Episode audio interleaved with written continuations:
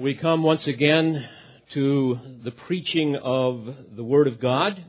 If you will take your Bibles and turn to Romans chapter one. This is part two of a series I've entitled The Exalted Gospel, the Gospel of God. Indeed, the Creator of all things is the Creator of the good news, the gospel of the Lord Jesus Christ, that there can be forgiveness of sins through faith in Christ alone, by His grace alone. It was not God, or it was not man, it was God who conceived the gospel. It was God, not man, who revealed it. It was God, not man, who made it possible. It is God, not man, who empowers a blind sinner to see the truth of the gospel. And it is God, not man, who calls us, who transforms us, who justifies us, sanctifies us, secures us, and ultimately glorifies us. So He gets all of the glory, right? He gets all of the glory. Salvation is all of grace. And therefore, it is indeed the exalted gospel. Because of this, Paul was absolutely ecstatic. He was overjoyed. I don't know what that would have looked like for him. Those of you that know me, I get real excited about things, but you probably won't see it. I see some of these talk show game things, and these people win things, and they're all over the place. I tend not to react that way, but believe me, in my heart, when I think of the gospel, there is nothing in life that is more glorious, that is better news than this. And for this reason, the Apostle Paul sees himself as a bondservant of Christ, even the lowest, lowest galley slave of a Roman ship, as we studied the last time we were together. Paul literally existed to serve the one who had purchased his redemption, who freed him from the bondage of sin.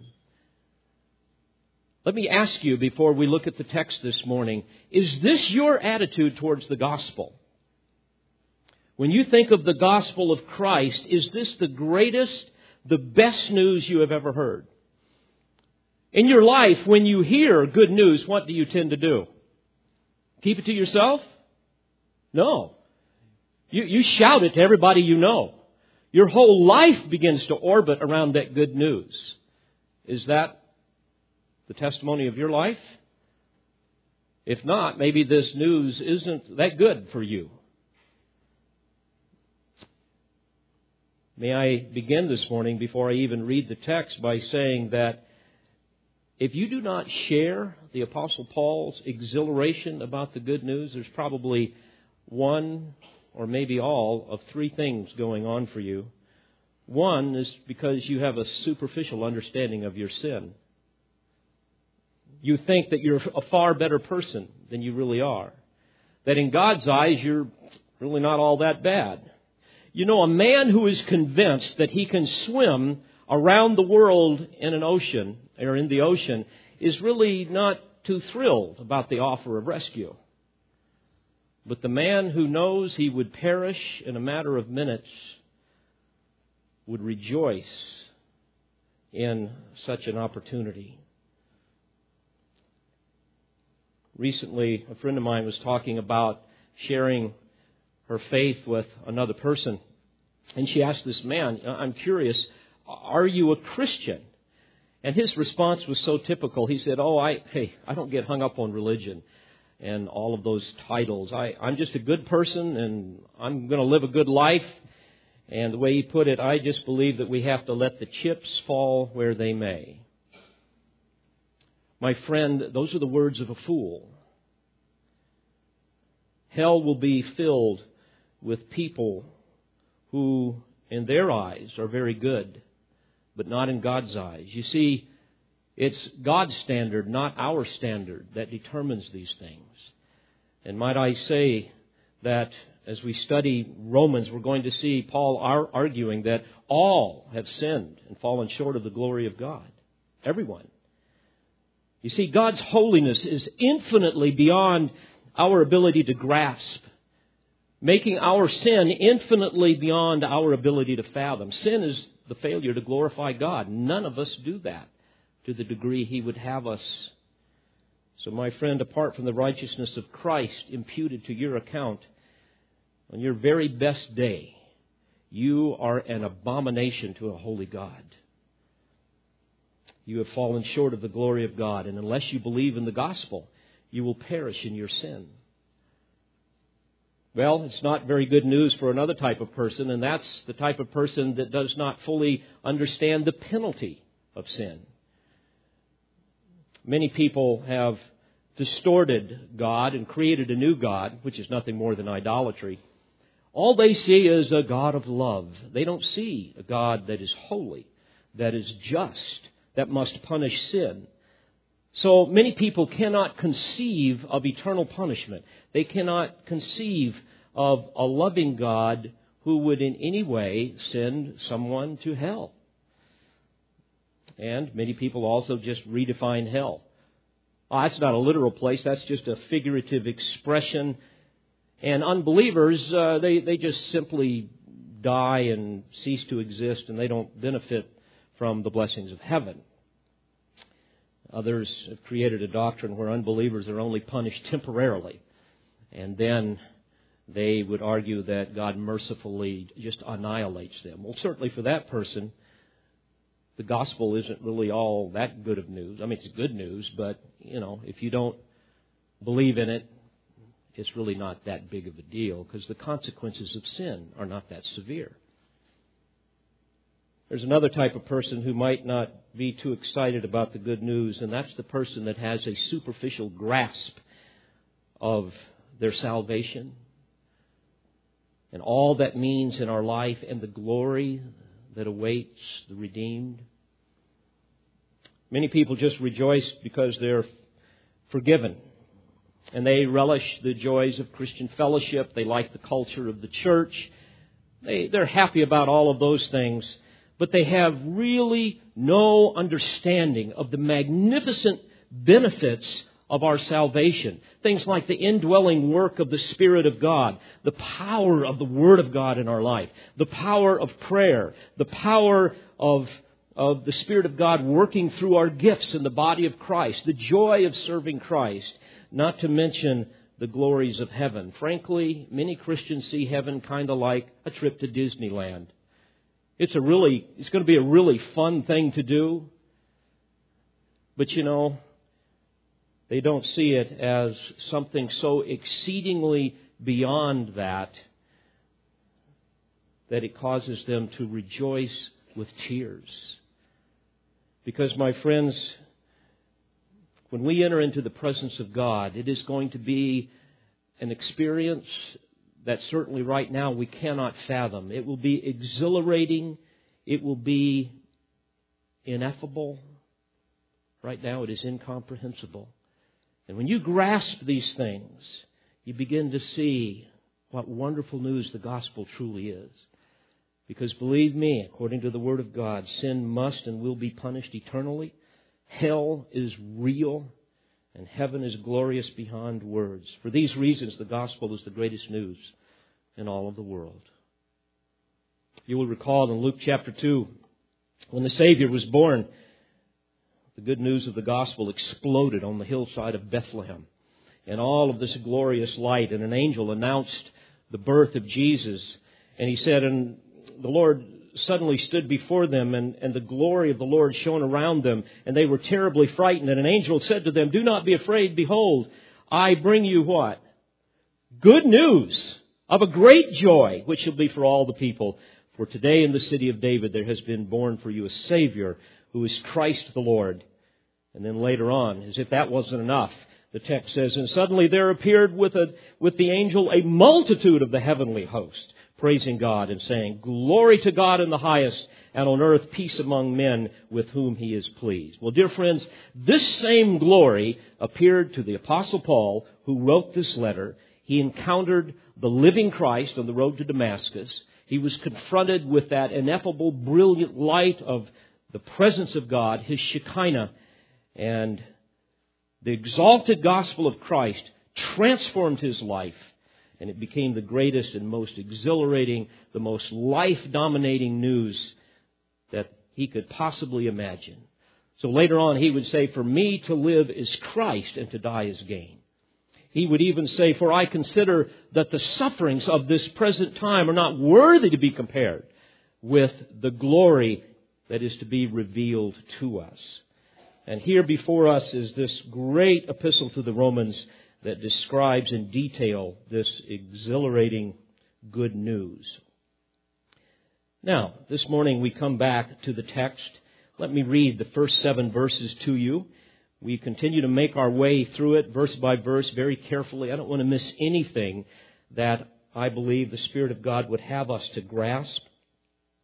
And so in this brief introduction, he summarizes the gospel that he's going to explain later on in the body of the epistle. He says, "Paul, a bondservant of Christ Jesus, called as an apostle, set apart for the gospel of God, which he promised beforehand through his prophets in the Holy Scriptures, concerning his Son, who was born of a descendant of David according to the flesh, who was declared the Son of God with power by the resurrection from the dead, according to the Spirit of holiness, Jesus Christ our Lord, through whom we have received grace and apostleship to bring about the obedience of faith among all the Gentiles, for his name's sake, among whom you also are the called of Jesus Christ.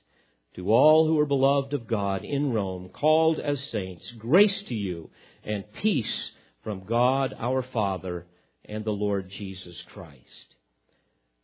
The first time we were together, we talked about the introduction of this epistle, and then we looked at part one, which was the preacher of the gospel in verse one. Again, he sees himself as a bondservant. He's called as an apostle, and he's set apart for the gospel of God. Now today, in part two, we're going to look at the promise of the gospel and, in a little bit, the person of the gospel. Again, notice the text. Paul, called an apostle, set apart for the gospel of God. Now notice verse two, which he promised beforehand through his prophets in the Holy Scriptures. For the second time now, in as many verses, the apostle speaks of the sovereignty of God pertaining to the gospel, a gospel that he planned and he purposed and set into motion in eternity past. Remember in verse one, Paul said that he was set apart for the gospel of God. In Galatians one fifteen, we learned that uh, he was set apart by the Lord Jesus Christ. And there the text says, even from my mother's womb, and he called me through his grace. And now we come to verse two, and we learn that this gospel was promised beforehand. This means that all that is required for the gospel to become a reality was decreed by God in eternity past. You will recall what Paul said in Ephesians one, for example. In verse three, he said, "Blessed be the God and Father of our Lord Jesus Christ, who has blessed us with every spiritual blessing in the heavenly places in Christ, just as he chose us in him before the foundation of the world, that we should be holy and blameless before him. In love, he predestined us to adoption as sons through Jesus Christ to himself, according to the kind intention of his will, to the praise of the glory of his grace, which he freely bestowed on us in the beloved."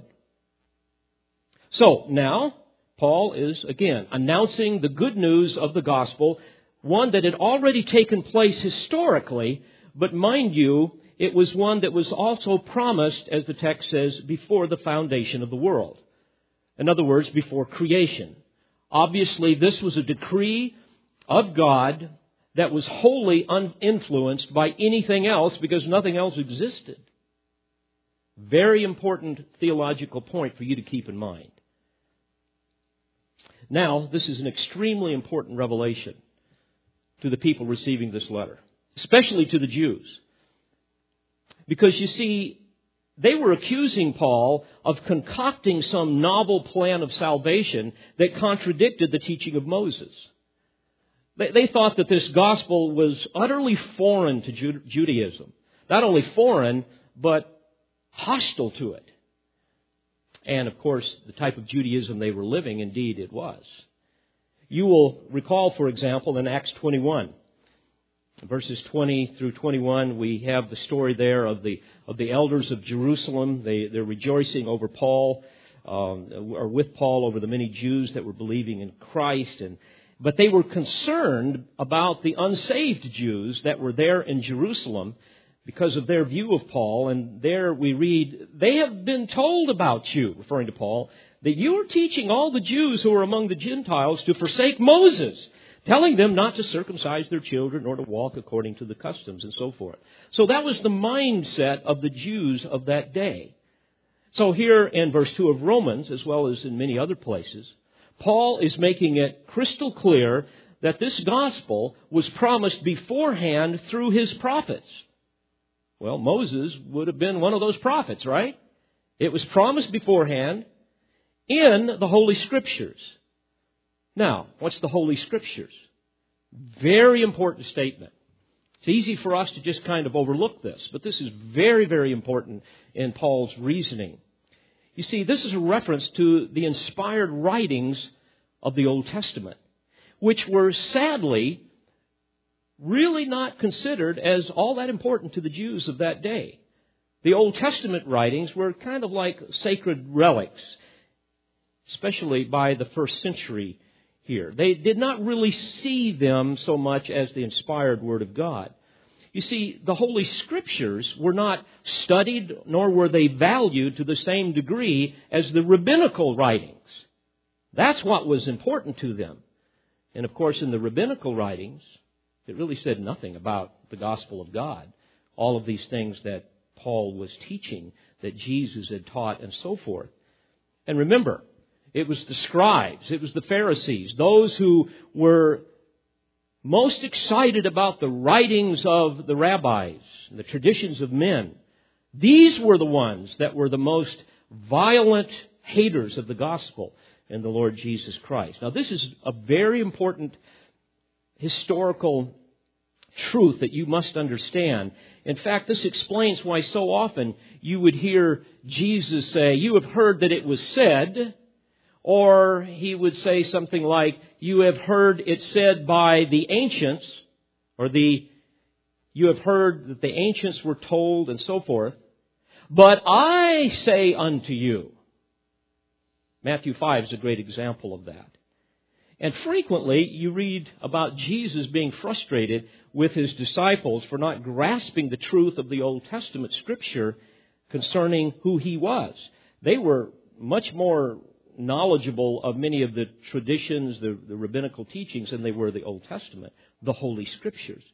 You will recall Jesus' comments to the two disciples on the road to Emmaus. You remember the Lord had risen from the grave, and and uh, there's a couple of guys walking along not too far from Jerusalem, and they're They're, they're shaking their heads and they're trying to figure out what has happened here. The text says that that they thought that Jesus was going to redeem Israel, but instead now he'd been crucified, and now there's this empty tomb, and some are even saying that he's alive. And Jesus comes along to them, and they don't know who he is at first. Obviously, these men were steeped in the rabbinical teachings, but they didn't understand the Old Testament. And Jesus said to them in Luke twenty-four twenty-five, "Oh, foolish men, and slow of heart to believe in all that the prophets have spoken." Then in verse twenty-seven we read, "And beginning with Moses and with all the prophets, he," referring to Jesus, "explained to them the things concerning himself in all the Scriptures." In other words, the Old Testament. Luke then records their testimony. You may remember the story. It's such a beautiful story. They, they, the Lord finally reveals really who he is, and they recognize him as the resurrected Christ. And in verse thirty-one it says, "And their eyes were open, and they recognized him, and he vanished from their sight. And they said to one another, 'Were not our hearts burning within us while he was speaking to us on the road, while he was explaining,'" what? "'The Scriptures to us.'" Oh. You see, this was always Jesus' method of teaching the Jews, the apostles' method. They taught from the Old Testament Scriptures, which never contradicted Moses. Jesus was the very Lamb of God, pictured in the Jewish sacrifice. You will recall in Matthew five, verse seventeen, he said, "Do not think that I came to abolish, but to fulfill. For truly I say to you, until heaven and earth pass away, not the smallest letter or stroke shall pass away from the law until all is accomplished." So what an amazing revelation this particular verse here in verse two must have been to the first century Jews. To finally realize that they had been carrying around this great treasure of the gospel of God all along. That those dusty old scrolls that they really considered more or less a sacred relic really not only contained the law that condemned, but the grace that forgives. And now they're learning that God had not only revealed himself to them through these holy scriptures, but also through his incarnate Son. You will recall the writers of Hebrews in chapter one, verse one. God, after he spoke long ago to the fathers and the prophets in many portions and in many ways, in these last days has spoken to us in his Son. I love what Peter had to say in this light. In First Peter one, verse ten, he says, "As to this salvation, the prophets who prophesied of the grace that would come to you made careful search and inquiry, seeking to know what person or time the Spirit of Christ within them was indicating as he predicted the sufferings of Christ and the glories to follow. It was revealed to them that they were not serving themselves, but you, in these things which now have been announced to you through those who preached the gospel to you by the Holy Spirit sent from heaven, things into which angels long to look."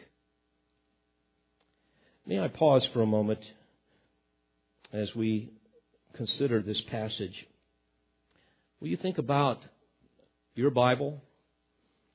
You know, that book that collects dust typically during the week until you pull it out to bring it to church on Sunday? You know, that book where in the Old Testament there's still pages stuck together? Where you don't even really know what's in those minor prophets. Consider that. And consider now that this is the gospel of God, which had been promised beforehand through his prophets in the Holy Scriptures. Not only the Old Testament, we have the New Testament. We have the New Testament canon. Dear friends, this is the most precious, the most powerful, the most promising treasure in all of the world. This is the Word of God. Is it any wonder why it is under such attack? Constantly, relentlessly. My friends, don't, don't, don't view your Bible as some old relic and prefer the foolishness of men over the wisdom of God, but see it for what it is. This is the Word of God, and in it we have the greatest news in all of the world, the gospel of God, that he decreed in eternity past. Now, where can we see this gospel of God that he promised beforehand through his prophets in the Holy Scriptures in the Old Testament? Well, as I told you, when Jesus was with the two um, walking to Emmaus, where did he begin? Well, it says that he began with Moses and all the prophets. So that might be a good place for us to start. Let's look at a few of the places where we see the gospel of God in the Old Testament. I'm just going to give you some samples, and we will begin with Moses. We'll go to the Pentateuch, which means the five scrolls. The first five books of your Bible uh, were written by Moses. In fact, the, sometimes they're called the books of Moses. Let's begin there. For example, we could study Moses' inspired statement in Genesis three and verse fifteen. There, you will recall that God had cursed the, the serpent, and then he said this, "And I will put enmity between you and the woman, and between your seed and her seed." In other words, between Satan and unbelievers, who Jesus called the, the, the children of the devil, John eight forty-four. "I'm going to put enmity between you and the woman, and between your seed," in other words, Satan's seed, "and her seed," which would be Christ, uh, a descendant of Eve, and, and all who are in him. And then it says, "He shall bruise you on the head." In other words, Christ shall bruise you, Satan, on the head. Christ would deliver a fatal blow. And we know that, for example, in, um, in Romans sixteen, in verse twenty, the Apostle Paul talks about how that the, the God of peace will soon crush Satan under your feet. And so this is all being prophesied here in the book of Moses. And then it says, and you, Satan, shall bruise him on the heel. In other words, Satan would only cause Christ to suffer. Many of the old theologians call this the proto-evangelium. It means the first gospel. You see the gospel right here. I, I would imagine that on the road to Emmaus, this is probably where Jesus began. It's the first announcement of the Messiah Redeemer. The promised gospel can be seen in so many places. I'll give you some more while we're thinking of the books of Moses. God's promise to Abraham in Genesis twelve, Genesis seventeen, that through his seed the whole world would be blessed, that there would be an everlasting covenant that God made through or, or to him, and that Jesus, the Messiah, would ultimately, the Redeemer, would ultimately come through him. We could go to Genesis forty-nine ten, where God repeated his promise that the scepter, which was a, a symbol of, of royalty, the scepter shall not depart from Judah, nor the ruler's staff from between his feet, until Shiloh comes, and to him shall be the obedience of the peoples. Well, Shiloh means shalom, it means peace, and this is really a, a, a cryptogram, or what we might call a, a secret symbol in the Scripture for the Messiah. You will recall even in, in Revelation chapter five and verse five, Jesus said, "Stop weeping, behold, the lion that is from the tribe of Judah, the root of David, has overcome so as to open the books and its seven seals," and so forth. So there's prophecies all the way back there in Genesis forty-nine. The gospel that the prophets spoke about. He could have gone to Balaam's prophecy in Numbers twenty-four, verse seventeen. "A star shall come out of Jacob, and a scepter shall rise out of Israel." A star, a koshab, a, a blazing forth of light. And indeed, was not that Jesus, the light of the world, who even peeled back his flesh on the Mount of Transfiguration to allow the effulgence of his glory to be manifested? What a picture of the gospel of Christ. Well, we could move from Moses to another prophet. We could go to the prophet Isaiah. And again, I'm just giving you samples here. There are thirty-one prophecies of Christ that were fulfilled at his first advent that are mentioned in Isaiah. I'll give you a few. In Isaiah seven fourteen, there's the prophecy of Christ's virgin birth. In chapter nine, there's the prophecy of, of the birth of Emmanuel, God with us. In chapters twenty-nine and thirty-five, we hear where we see prophesied uh, Jesus Jesus' healing of the physically deaf and the blind. Chapter forty-two, we read about his baptism and transfiguration, and even his overall demeanor at his first advent.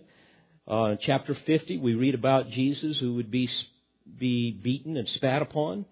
In Isaiah fifty-three that we read earlier, we read about Israel who would fail to recognize her Messiah, Jesus that would remain silent in all phases of his trial, the Lamb of God who takes away the sin of the world, how he would be completely innocent of all of the charges levied against him, that he saw the need to be crucified between two criminals, and that Christ's resurrection was a prerequisite to his someday occupying David's throne. The prophet Isaiah.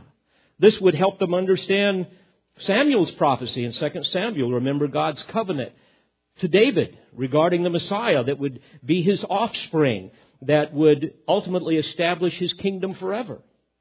The gospel's depicted in Daniel nine. Remember the prophecy of the seventy weeks, the seventy weeks of years that pinpointed the exact day of the Messiah's triumph, triumphal entry into Jerusalem and his subsequent death.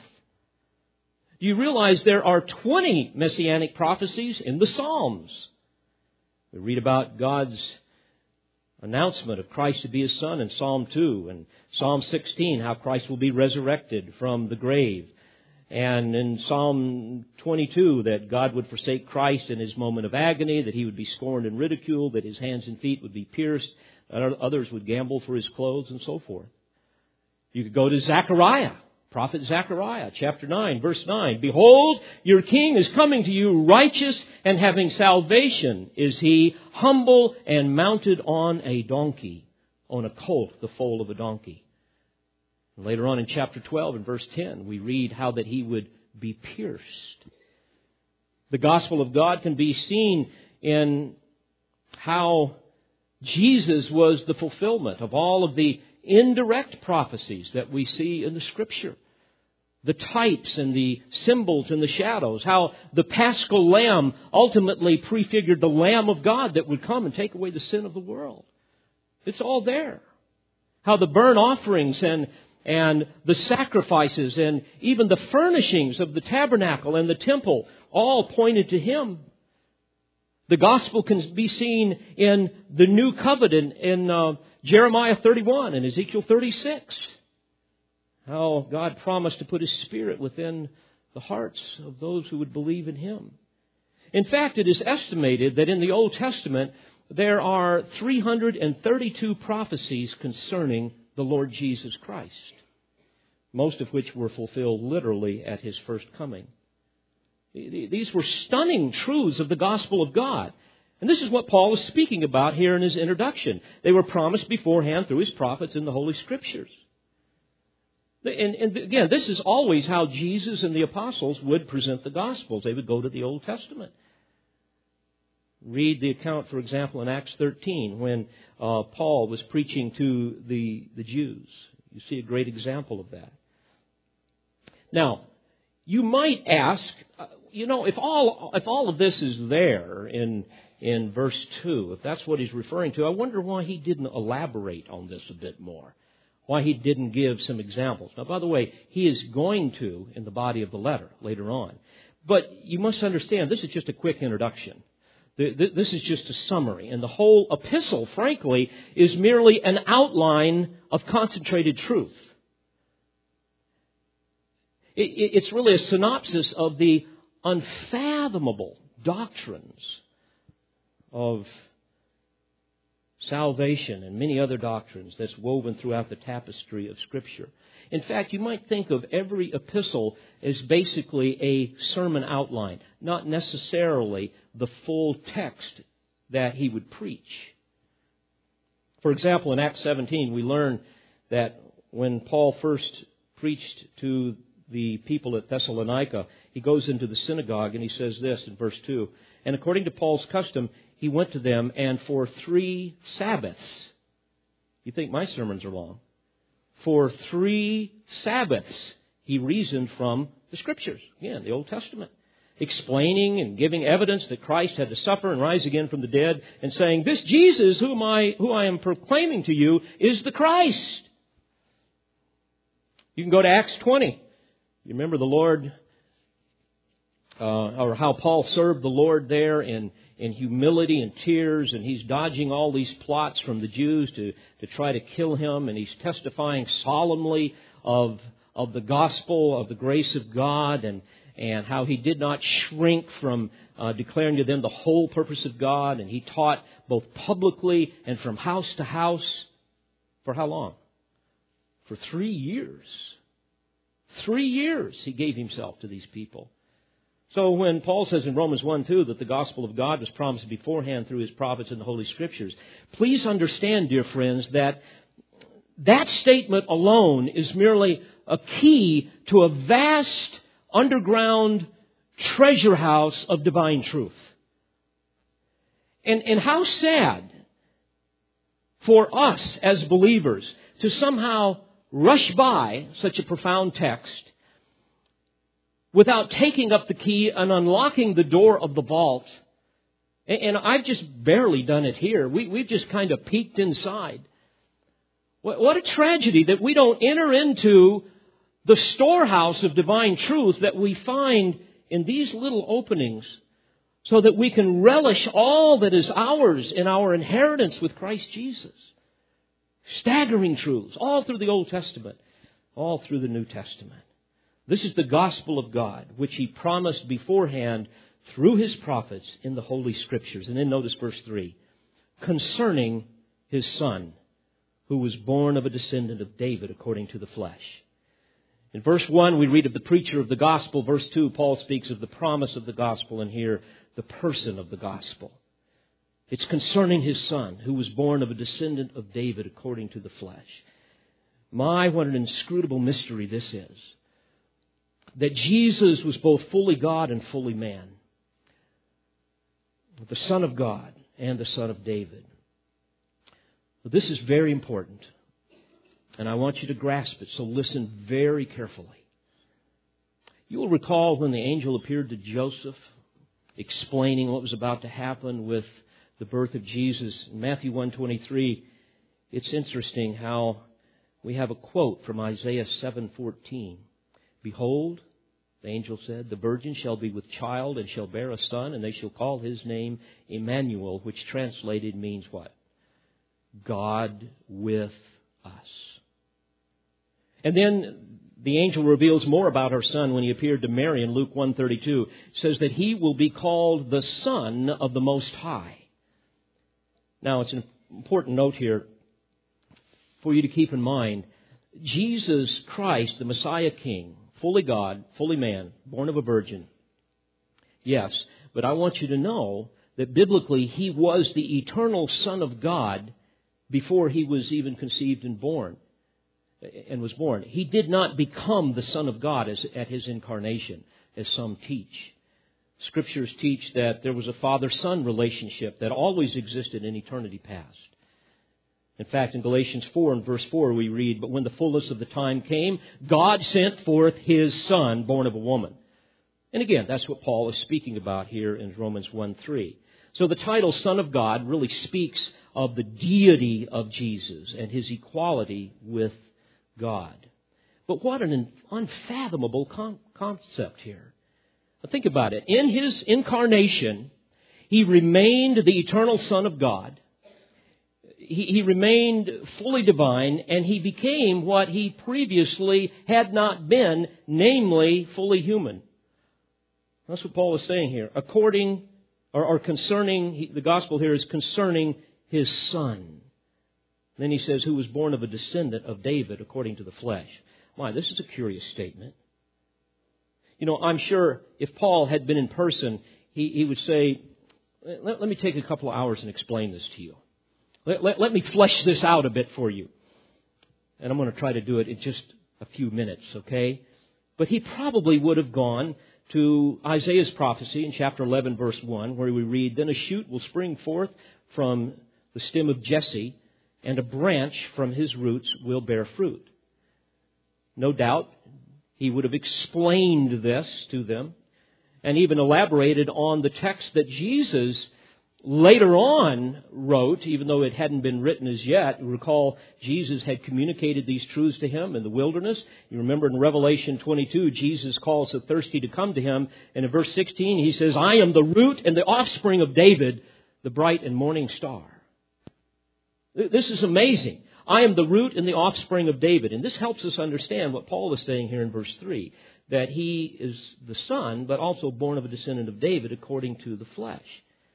If you think with me for a second, back in Revelation twenty-two, verse sixteen, I am the root, the offspring of David. What's a root? Well, a root is that which gives and sustains life. Life cannot exist apart from a root. So the idea here is that Jesus is the root of David, making Jesus an ancestor of David. Okay? You with me? Jesus is an ancestor of David. But then he's not only the root, he says, I am the offspring of David. So he's also a descendant of David. He's of the race of David. All right, now, how can you be both the root and the offspring? How can you be an ancestor as well as a descendant? The only way is you have to be both God and man. You see, Jesus' answering answer was just staggering here.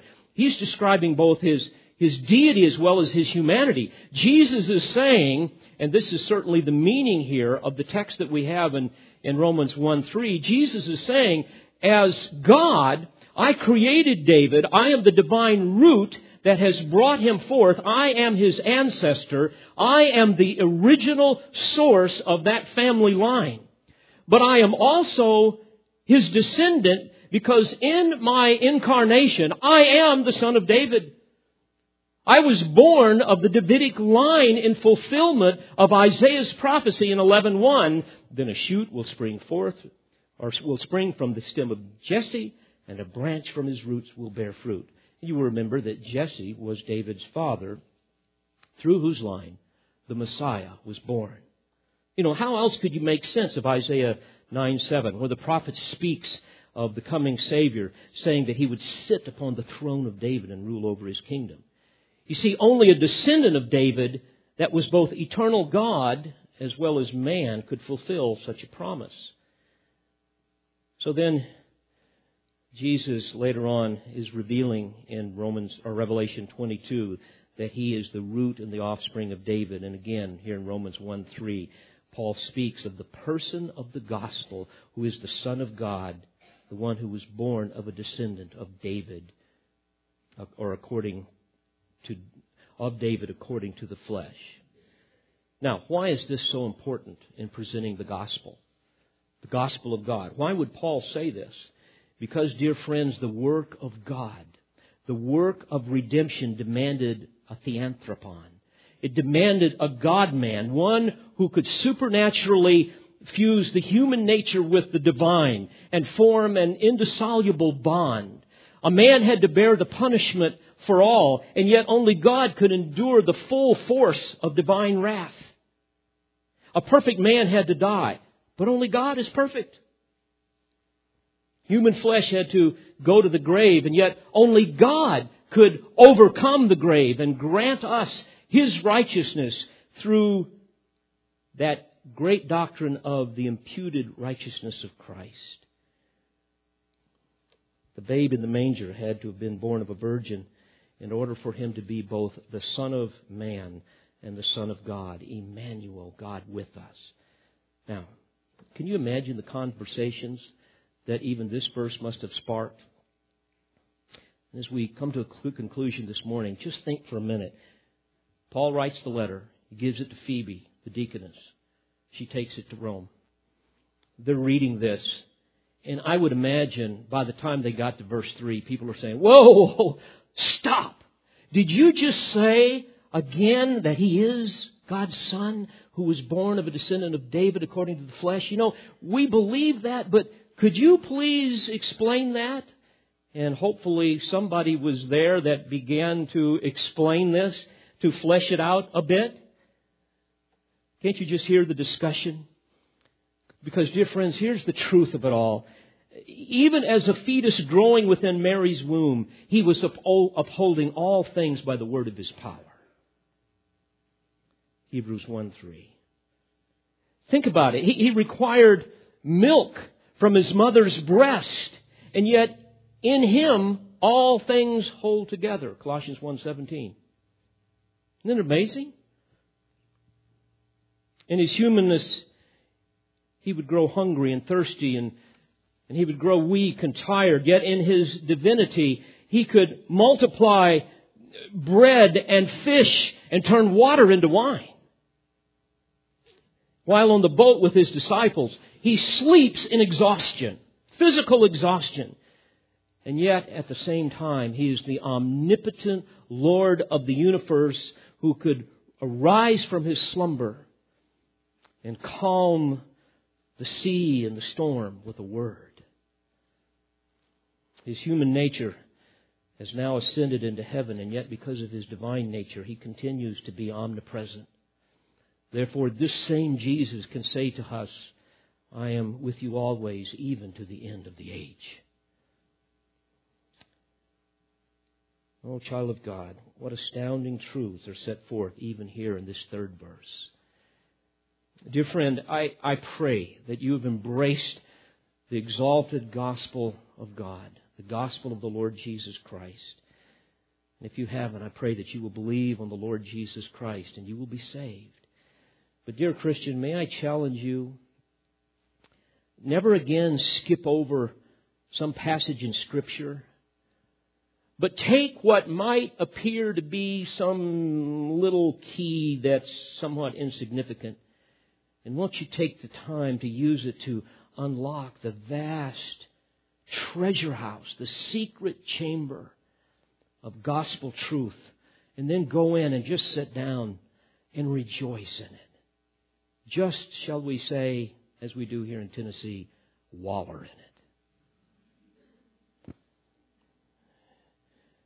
May the glory of every jewel of the gospel encourage your heart even today and cause you to rejoice in the undeserved grace that we have in Christ. Let's pray. Father, thank you for these amazing truths. Oh God, thank you for your gospel.